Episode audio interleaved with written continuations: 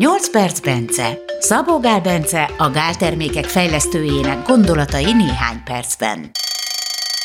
Vagy kicsit hosszabban. Folytatjuk a jódról szóló előadásorozatunkat. Méghozzá onnan, hogy mennyi jódot kéne bevinnünk valamennyiünknek nap mint nap. Főleg úgy, hogy nem csak mi vagyunk jódhiányosak, a szüleink, nagyszüleink is azok voltak. Tehát az alapkérdés, mennyi jódra van szükségünk naponta, és milyen formában? Mi az, ami, ami az ideális, aminek be kéne jutnia naponta? Na most ez egy, ez egy érdekes kérdés, mert egyrészt van egy olyan állapot, hogy gyerekkorunktól kezdve jót hiányosak vagyunk, sőt, ugye már magzati kortól kezdve, sőt, már anyukánk is az volt, feltetően itt kialakul ugye némi alkalmazkodás a, a csökkent jódhoz, miközben azért az ideális még a magas jódbevitel lenne. Miután generációk óta nem kaptunk elég jódot, utána egyszer csak, ami mondjuk évmilliókig jellemző volt a elődeinkre, ezt a mennyiségű jódot utána egyszer csak újra elkezdjük bevinni, miközben már ugye adaptálódtunk a kevéshez, tehát ezzel ilyen fölmerülhet elvi szinten egy ilyen probléma. Ha nem lennénk jót hiányosak, akkor az elfogyasztott jódot nem csak oda jutna, ahova muszáj, hanem maradna egyéb szerveket, úgy, mint a K1 vitaminnál, és hogyha csak kevés K1 vitamint fogyaszt valaki, akkor ugye a véralvadási faktorokra használódik el. Hogyha többet fogyasztunk, akkor marad a szervezetnek egyéb funkcióit is ellátni, tehát igazából jótékony hatása csak akkor lesz. Itt a jódnál is az van, hogy először mondjuk a, ugye a pajzsmirigy, a mellek, a agy, stb. ezek kezdik el fölvenni, tehát amiknek a legfontosabb petefészek. Ugye hát a pajzsmirigy a, a legismertebb és a, a, talán a legjobb igényesebb szövetünk, de még neki is kevés van. Ugye akkor nem jut másra, és ha elég jód van a szervezetben, akkor különböző eszenciális zsírsavaink, vagy hát különböző zsírsavak a szervezetben jódozódnak, tehát hogy egy, egy vegyület alakul ki, ezeket hívják jódozott lipideknek, ezeknek van sok pozitív hatásuk, de szabályozzák is ugye a jód kezelését. Tehát a lényeg az az, hogyha nem alakulnak ilyen jódozott lipidek, akkor lehet probléma.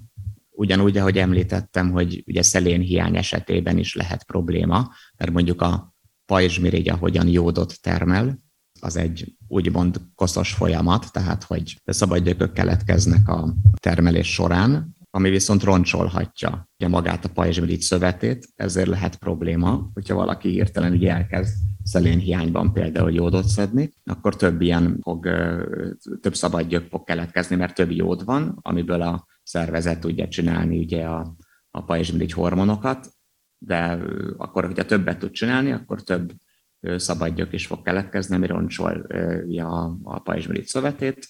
Igen, ám, de ugye a szelén meg azért kell, hogyha van elég szelén, akkor tud elég glutatión termelődni, és ezek meggátolják, azaz semlegesítik ezeket a képződő szabadgyököket, tehát nem okoznak akkor azok problémák. Tehát ezért kell ugye a szelén. Na most igen ám, viszont ugye, hogyha jót hiányosak vagyunk, akkor ilyen jódozott lipidek, azok még nem fognak termelődni.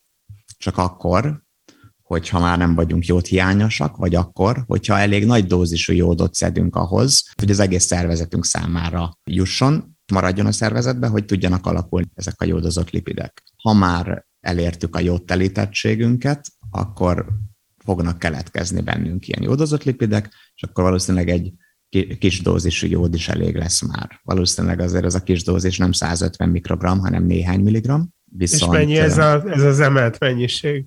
És az emelt mennyiség, ott azt találták, hogy 12.500 mikrogramma minimum. Tehát ez egy nagyon érdekes dolog, hogy ha valaki csak úgy elkezd szedni jódot, azt ugye 600 mikrogrammig tartják biztonságosnak. Ugye pajzsmirigy alulműködéseseknek, érdekes módon túlműködésesek esetében is, holott annak a legtöbb esetben pont a jót hiány az oka, őket el szokták tiltani a jóttól. Ezt azért, mert 200, van egy vizsgálat, ahol 250 mikrogram káliumjodidot, tehát jódot adtak a pajzsmirigy alulműködéses betegeknek, alanyoknak, és azt vették észre, hogy 20%-uk esetében, tehát a legtöbbnek ez jó volt, ez azt okozta, hogy a, a TSH az elkezdett emelkedni, ebből arra a következtetésre juttak, hogy ho, hát mert ugye egyébként az emelkedett TSH, az egy, az állapot romlásának a jele. De ez egy nagyon rossz marker. Tehát, hogy a TSH az nagyon változó, és a, a gyógyulás jele is az, hogy eleinte meg növekszik a TSH, és később beáll, tehát hogy ez egy normális dolog. Ez egy megfigyelés, hogy, hogy a TSH az össze-vissza változik egyébként is, de, de hogyha valaki elkezd szedni nagy dózisú jódot, átmenetileg, és ezt szokták is mondani, hogy nem érdemes mérni eleinte, mert hogy össze-vissza lesz, és ez aggasztó lesz, miközben nincsen arra tapasztalata az orvosoknak, hogy mi történik akkor, hogyha valaki elkezdi szedni nagy dózisban a jódot, miközben nem szelén hiányos. Mondjuk megnő, máskor meg normális lesz, aztán tehát, hogy, hogy de meg fog emelkedni. És ez akár egy napon belül is megtörténik? Ez egy napon belül is akár megtörténhet, uh-huh. de nem tudom igazából, tehát nekem ezzel kapcsolatban nincs tapasztalatom, ugye azt mondani, amit akik ilyet használnak, ők mire, miről számolnak be.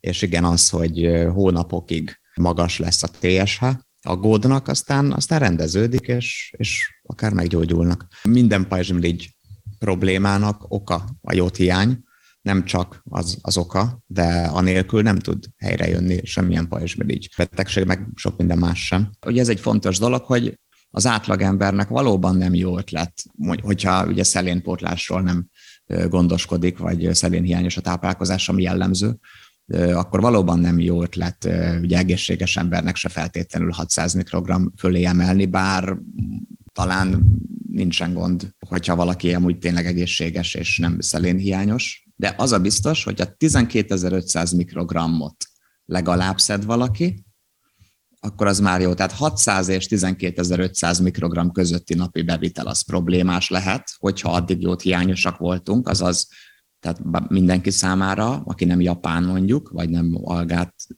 algán nőtt föl, de lehet, hogy a kettő közt sem okozna problémát, de ott az potenciálisan lehet probléma, különösen akkor, hogyha szelén hiányos valaki ne legyünk szelénhiányosak, együnk úgy, vagy szedjünk szelént, és legalább 12.500 mikrogram jódot szedjünk, hogyha... Ha a szelén szintünk rendben van. Ha bemerjük azt vállalni, hogy az bizony több, mint a, a hivatalos ajánlás, ugye?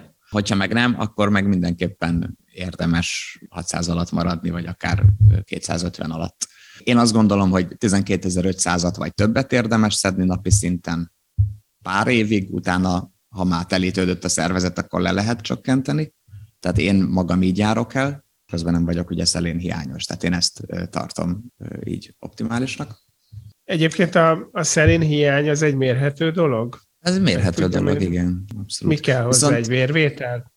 Vérvétel, igen, megmérik a, a szelént. Nem tudom egyébként, hogy mennyire pontos, de én azt hiszem, hogy azért az látszik, hogy, hogy ha valakinek úgy magasan van a szelén szintje, tehát a referenciaérték felső felébe, akkor az, az nem lesz valószínűleg nem szelénhiányos, viszont nagyon gyakori, hogy valakinek nagyon magas a szelén szintje, tehát a referenciaérték feletti, vagy akár duplája. És ettől igazából nem kell megijedni, mert hogy a szelénnek van olyan formája, amelyik, amelyik nem káros. Az állati élelmiszerek, a fokhagyma, a mustár, mondjuk a halakban rengeteg, tehát a tengeri halakban, óceáni, tehát sósvízi halakban rengeteg a szelén, de hát bármilyen ilyen herkentyűben, meg nagyjából mindenben, amelyik nem szárazföldi, nem európai szárazföldről származik. Tíz dek a halban ilyen 200 mikrogram szelén is simán tud lenni. Akik ilyen óceánpartokon élnek, és egész nap halat esznek, akár fél kiló halat is megesznek egy nap, az, az rengeteg szelén, és, és nagyon egészséges.